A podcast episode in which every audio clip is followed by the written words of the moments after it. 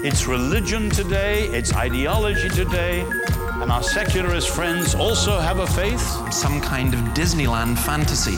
I know how this is going to get heard in the secular world. Where the pseudo Christian masks are off. That's nonsense, ladies and gentlemen. Apologetics isn't just about giving answers to other people's questions, it's also about learning to question other people's answers or even question the question itself. In a Christian worldview. Well, welcome to Quantum number 149. Now, when we look at news and views and different things, sometimes I play clips from people, and it doesn't mean you endorse everything that they say or everything that they are. One of the problems in our culture is the way that we put people into categories and therefore exclude them from saying anything. So, for example, because it was Donald Trump who talked about the China virus, the whole idea of COVID having come as a result of experimentation within a Chinese military lab in Wuhan was automatically dismissed. Well, it turns out that that is now a very likely scenario, and it was too easily dismissed. Something happened. Either they made a terrible mistake, uh, probably it was incompetent, somebody was stupid, and they didn't do the job that they should have done. So, uh, I was just thinking about that and thinking about how we think about things, and also thinking about how science is done. And I came across this clip uh, from Allan Savory, an ecologist. Uh, let me know what you think of this. People coming out of a university with a master's degree or a PhD, you take them into the field, and they, they literally don't believe anything unless there's a peer reviewed paper. It's the only thing they accept. And you say to them, but let's observe, let's think, let's discuss. They don't do it. It's just, is it in a peer reviewed paper or not? That's their view of science.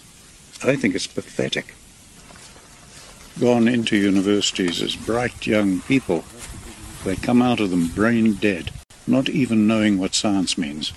An unintended consequence is that when new knowledge emerges, new scientific insights, they can never ever be peer reviewed. So we're blocking all new advances in science that are big advances. If you look at the breakthroughs in science, almost always they don't come from the center of that profession. They come from the fringe. The finest candle makers in the world couldn't even think of electric lights. I think it's fascinating. I think his comments on peer review are, are largely correct. Peer review is the idea that your work should be reviewed by your peers. Uh, if you're a top scientist, it should be reviewed by top scientists. But the trouble is, uh, a lot of peer review has now been politicized. And what you're finding as shown in Pluckrose and Lindsay's book Cynical Theories, what you're finding is that um, it's it's it's easy to fool people with language. Peer review may be important, but it's not the be all and end all. And I do particularly appreciate what Savory said about young people going into universities as bright young people and coming out of them brain dead. It is important that we think for ourselves and that's what we're trying to do here. So, here's, for me, one of the most gorgeous pieces of music ever written.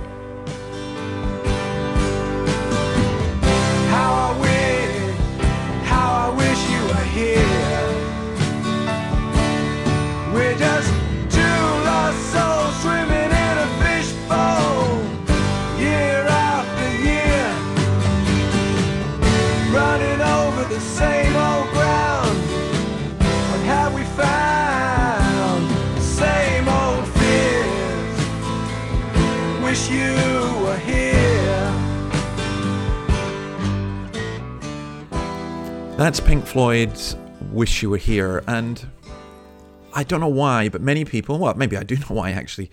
You, you, I guess you can work it out. I, I associate with this as well, not just with loneliness, but also with death. Speaking of which, we have euthanasia, as I say, is being pushed and pushed and pushed and pushed, and it's going to continue to be pushed. Uh, currently here in Australia. One by one, the states are falling. New South Wales will be the last to fall, but euthanasia is causing a great deal of harm all over the Western world. I read a tremendous article by Paul Kelly, who is the editor in large of the Australian newspaper, and he says this State sanctioned death exposes West's moral decay, which is a, a very simple way of putting it. And he says that two ideas consume us. Extreme steps are deemed essential to save lives from the virus, virus, while we authorize the state to liquidate lives in the name of humanity. On the one hand, we strive to protect life through the health system, and on the other hand, we move to terminate life through the same health system. That is the situation as we find it and it's happening more and more and more. Limited euthanasia will expand. The Dutch have even set up mobile death squads to kill sick and elderly people in their own homes. I do think we need to take special care uh, in looking at this issue and in thinking about this issue and in campaigning for this issue because on on the one hand it seems obvious you wouldn't you put a dog out of its pain yes but human beings are not dogs and the issues are much much more complex than that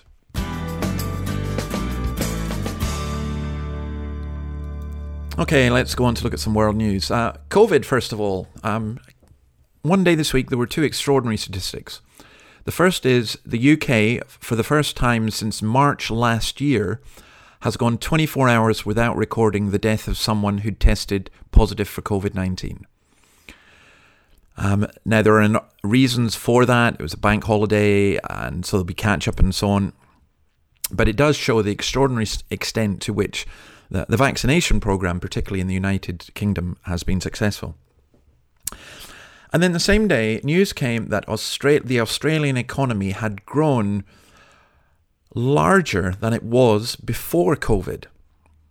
Now, there are many, many different reasons for this, but it really is quite extraordinary. We were told at the beginning of COVID that this was going to set the Australian economy back 10 years, and it's not even set it back one year. And then staying with COVID, we go to China. And as I mentioned at the beginning, the whole momentum that's now gathering around understanding that COVID 19 came from a Chinese laboratory rather than from nature. There's been a release of correspondence from America's top medical advisor, Anthony Fauci, who in February 2020 so that's almost a year and a half ago, he had been informed that COVID 19 exhibited unusual viral characteristics which could have potentially been engineered in a lab. And although he explicitly denied that in public, now he's come out to say that it's a very plausible theory. Do you know, it's, that is such a big story. If it turns out to be the case, and it's little wonder when you think about it, just think about it this way it's in Wuhan, where COVID originated, that the Chinese military are doing tests into biological warfare and viruses. And when the Australians suggested that there should be an inquiry into all of this over a year ago, the reaction of the Chinese government was furious. Why? And then think about it this way, and to me, this is astonishing. When COVID 19 began to spread in Wuhan. Flights were forbidden from Wuhan to any other Chinese city, but they were allowed to travel all over the world. At best, that, is, that was grossly irresponsible. If this story is true, and I stress the word if, then it means that millions of people will have died because of the Chinese military developing a biological weapon.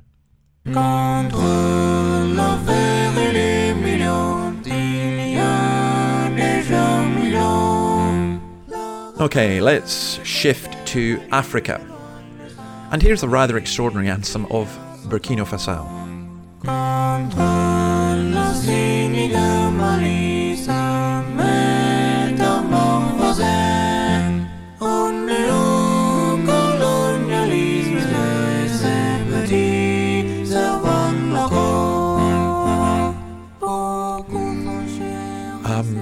French, of course, against the humiliating bondage of a thousand years, rapacity came from afar to subjugate them for a hundred years. Against the cynical malice in the shape of neo-colonialism and its petty local servants, many gave in and certain others resisted. But the frustrations, the successes, the sweat, the blood have fortified our courageous people and fertilized its heroic struggle. And so it goes on. It's um, very verbose. But sadly, Burkina Faso remains one of the world's poorest countries and also one of the world's most violent, where this week it was reported that jihadists had attacked a baptism ceremony and killed 15 Christians in northern Burkina Faso's uh, Ouadélouo province near the Mali border. It's last May, 58 people, including children, were killed in three separate attacks in Burkina Faso by armed Islamic militants. This is an ongoing slaughter of Christians in Africa. Isn't it about time that the world paid attention? Now let's think again about truth. And I came across this extraordinary video and testimony, and we, we don't have time to play it all, but here's just a bit of it from a Scottish woman called Sinead Watson.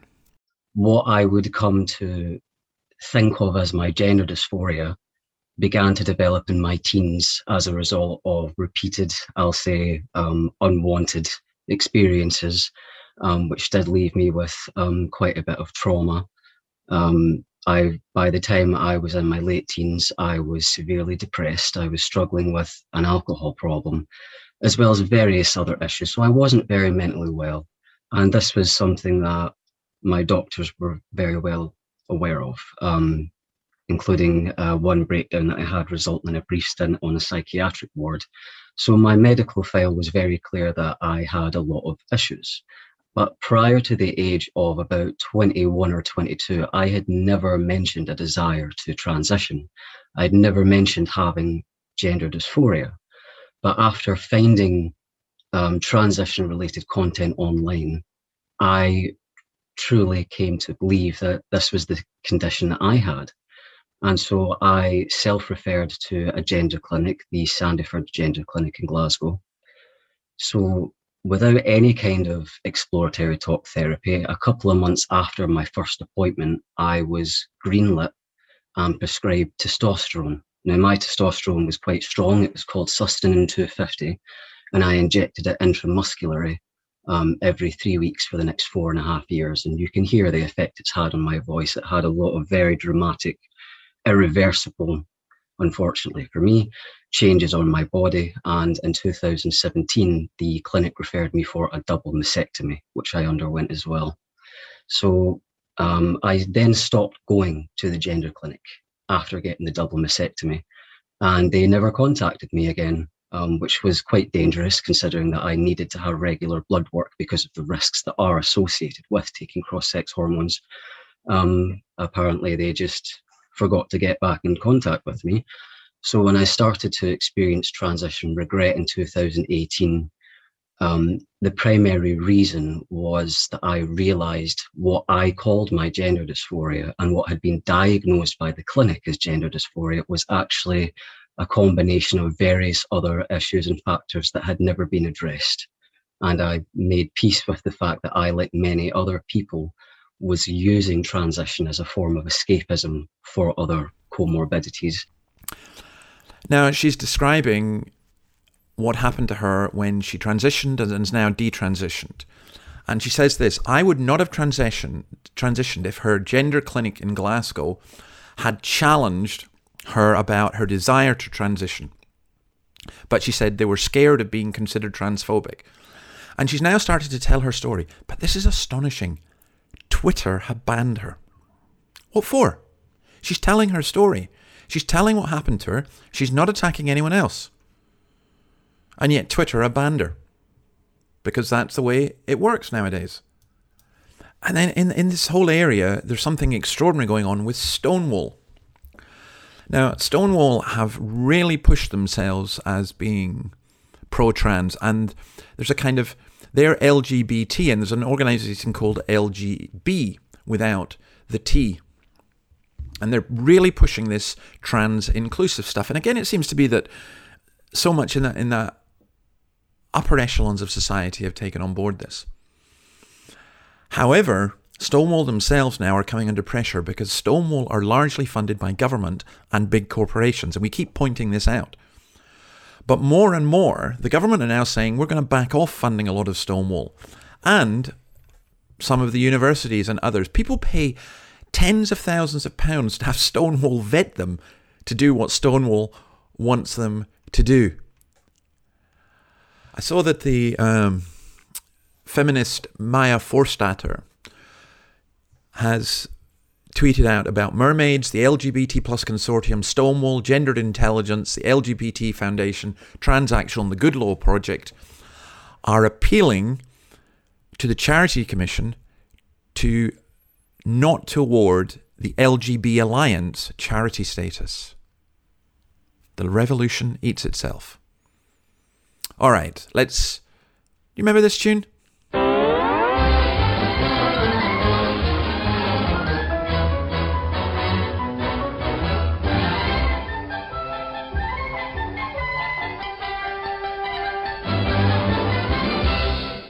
That's, of course, Looney Tunes. I put that there because, you know, remember when cartoons were cartoons and for the entertainment of children and sometimes adults?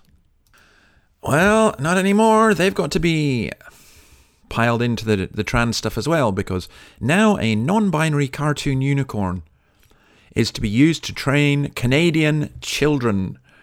Uh, incredible. Named Gigi the unicorn is a virtual resource to teach students about uh, trans rights and gender rights in school. Uh, it's meant to be the character's dinosaur, the unicorn is meant to be non binary, it doesn't identify as male or female. Unfortunately, the word Gigi, and I, I don't know if they have done this deliberately, it's a derogatory slang term that refers to female genitalia. Oh, Canada. Where are you at? All right, enough of that. Um, sometimes people wonder whether Christianity and humor go together. Uh, sometimes I get accused of bringing too much humor into speaking, and all I can do is cite Charles Haddon Spurgeon, the great Baptist preacher, who, when he was accused by a woman in his congregation of using too much humor, he said to her, Madam, you may well be right, but you should be thankful for what I don't use. But here is a Christian comedian called uh, Tim Hawkins, and I just thought, I, I, I actually just thought this was really funny. That's all I wanted to share it with you. Have a listen to this. Yeah, man. I tell you what, music helps us out a lot. I, uh, I love to sing. I love to sing. I, I sing in weddings, believe it or not. Um, why don't y'all shut your mouth? I had a friend call me not too long ago. He said, "Dude, I'm getting married. I want you to sing at my wedding." I'm like, "Okay, I'd be honored. When you getting married?" He goes, "In two weeks." I'm like, "Well, thanks for the heads up." I said, uh, "Well, what do, you, want?" He goes, "Well, my friend I wanted to sing. He fell through, so called you." well, flattered. Thank you. I said, "Okay, when do you want me to sing to the wedding?" He goes, "Well, when the bride's walking down the aisle. I want you to sing then." You sure about that?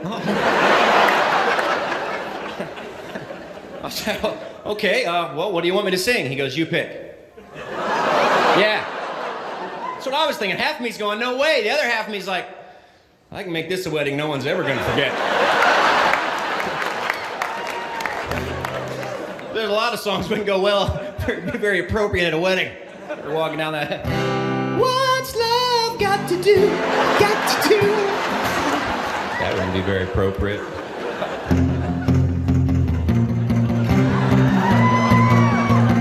She's my best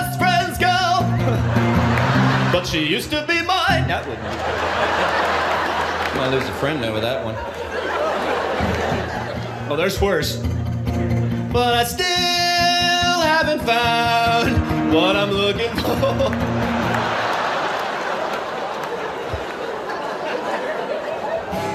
You can't always get what you want, but you can try sometimes. You might find you get what you need. Yeah. And then something that's not so funny, and that is the decline that continues in the church in the United States, where a couple of weeks ago figures came out that showed that the Southern Baptist Convention had reported the largest single year membership decline in more than 100 years. It lost more than 400,000 members in 2020.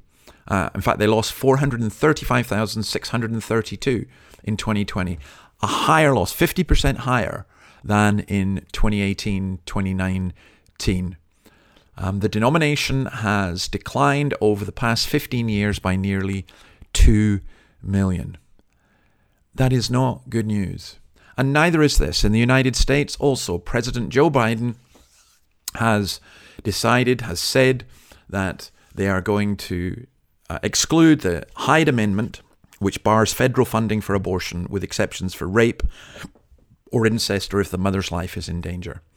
And Biden has put into force, or he's going to put into force, legislation which would allow America's death culture to be exported not just over all over America, but throughout the world.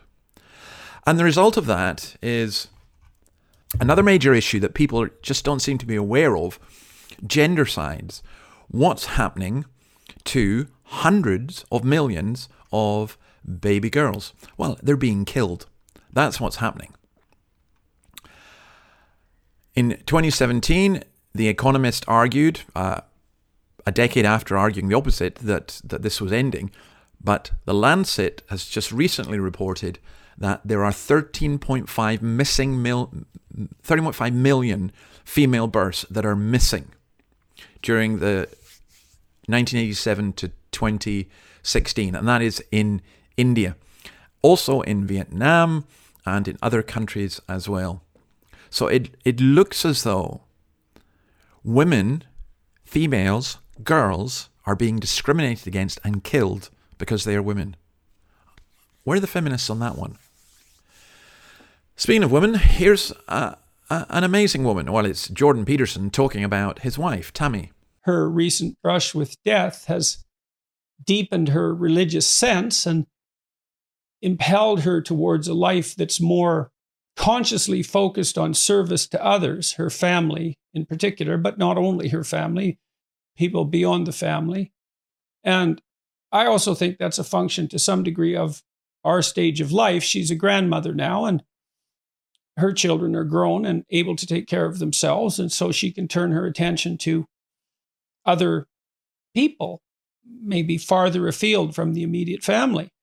Um, I'm watching what she's doing and listening to her. And watching her do that has also highlighted for me the missing praxis in Western Christianity. If you want to be a Christian, let's say if you think that's necessary, it's not exactly obvious what you should do. You should go to church, but that's not enough, I don't think. I find it useful to contemplate the highest good on a continual basis. I'm trying to keep myself oriented in that direction. That's a, it's a religious orientation fundamentally. It's an overwhelming orientation. Now that whole interview is, is well worth looking at, um, I, and I'm just intrigued that Mr. Peterson's wife is a Christian. Apparently, uh, she's taken the truth more seriously, uh, coming near to death and experiencing that herself. And Peterson talks about how watching her has deeply affected him. And that is true, isn't it? When, when our partners become believers, it has a deep impact upon us. Continue to pray for Jordan Peterson. And you know, conversions do happen and, and miraculous ones. Every conversion is a miracle, isn't it? Um, here, here's one that actually amused me quite a bit. Listen to this. Days ago, I've been going through some difficulties in life, and then I decided to, to resign as the secretary. I'm so happy to be here. Amen. That is the president of, or the former secretary rather, of the Atheists in Kenya Society, Mr. Seth Mahiga. Um, and I just, I think this is one of the greatest press statements I've ever read. On the 29th of May, 2021, the press statement of Atheists in Kenya. This evening, regretfully, the Secretary of the Atheists in Kenya Society, Mr. Seth Mahiga, informed me that he has made the decision to resign from his position as Secretary of the Society. Seth's reason, I love this, I just love this. Seth's reason for resigning is that he has found Jesus Christ and is no longer interested in promoting atheism in Kenya. We wish Seth all the best in his newfound relationship with Jesus Christ. We thank him for having served the society with dedication over the last one and a half years. The position of secretary of the society has been rendered vacant. That is Harrison Mumia, president of the Atheists in Kenya Society. Oh, well, good for them. that is just absolutely superb.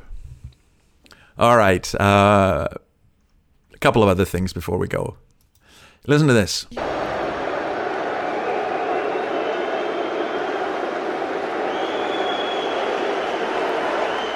That is Chelsea fans booing at the European Champions League final. And why are they booing?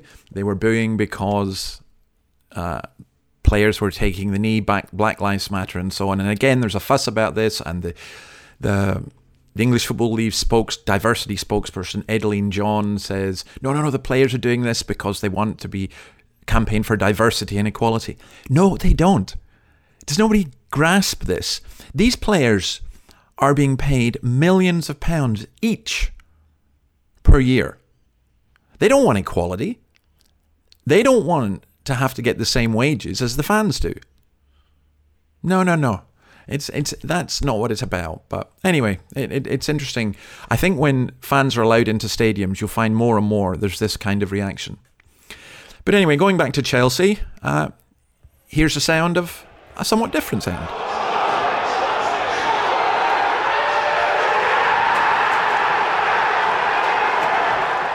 That is Chelsea fans in London celebrating them scoring, and they went on to win. Um, incidentally, the European Championships, uh, football championships, are about to begin in Glasgow. And I had to laugh at the instructions. They are going to allow, I think, 12,000 people in the stadium, but no singing, no hugging, no shouting. Yeah, a football match, that's going to work well. And speaking of which, Dundee, my team, promoted to the Premier League. I know most of you don't care, but if you want to understand what football is. It's a community thing. And even though here I am in Sydney, I feel immensely proud of Dundee and of the city of Dundee, which now has Dundee United and Dundee in the Premier League. And I'm looking forward to going back for a game. Amity, Amity, Amity, till I die. If I didn't see as well, I'll surely cry. Said like you know, that'll be a lie. Amity, Amity, Amity, till I die. Amity, Amity, Amity. And then our final story is a rather bizarre one, again tied in with football. Have a listen to this. My name is Kiyan Prince, and I am a professional footballer. Or at least I would have been. Had I not been killed when I was 15. Deepfake technology is being used to predict how knife crime victim Kiyan Prince, who was killed, stabbed at just 15 years old, would look at 30 years old. And he's in effect been resurrected to be uh, a player in the game, just to become a virtual FIFA player, you know, on a, on a, on a computer game. Do you know, I, I feel obviously for his father, who's Dr. Mark Prince, OBE, who's campaigned against knife crime and so on. And knife crime, by the way, is rocketing in London. But I don't think having resurrections, if you if you like, virtual resurrections are a patch on the real resurrection that comes through Jesus Christ. And that's where we're going to finish. We're going to leave you with Shane and Shane singing Lord of Hosts, You're With Us. They sang this. Uh, it's a, th- a version of Psalm 46 that they sang at the American National Day of Prayer. Lord of Hosts, You're With Us. That's what we need. We don't need resurrected emojis. We need the risen Christ to be with us.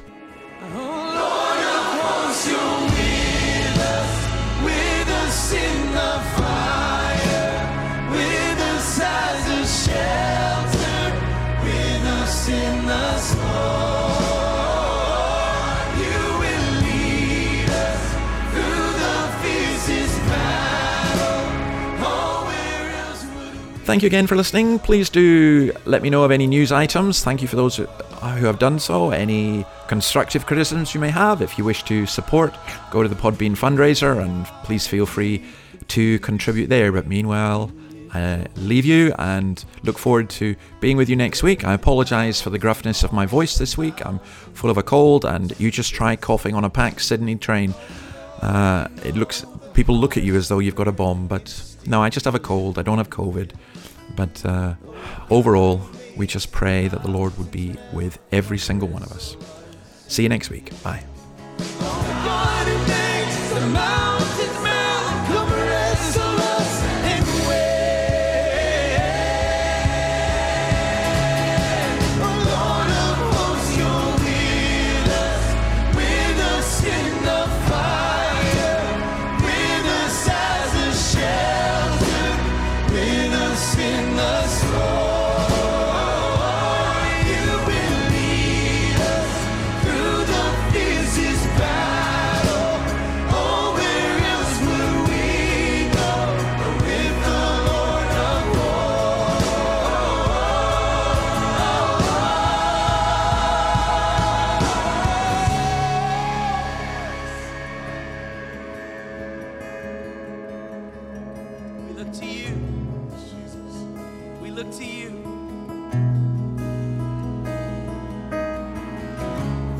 oceans roar, you are the Lord of all, the one who calms the wind and waves, makes my heart be still.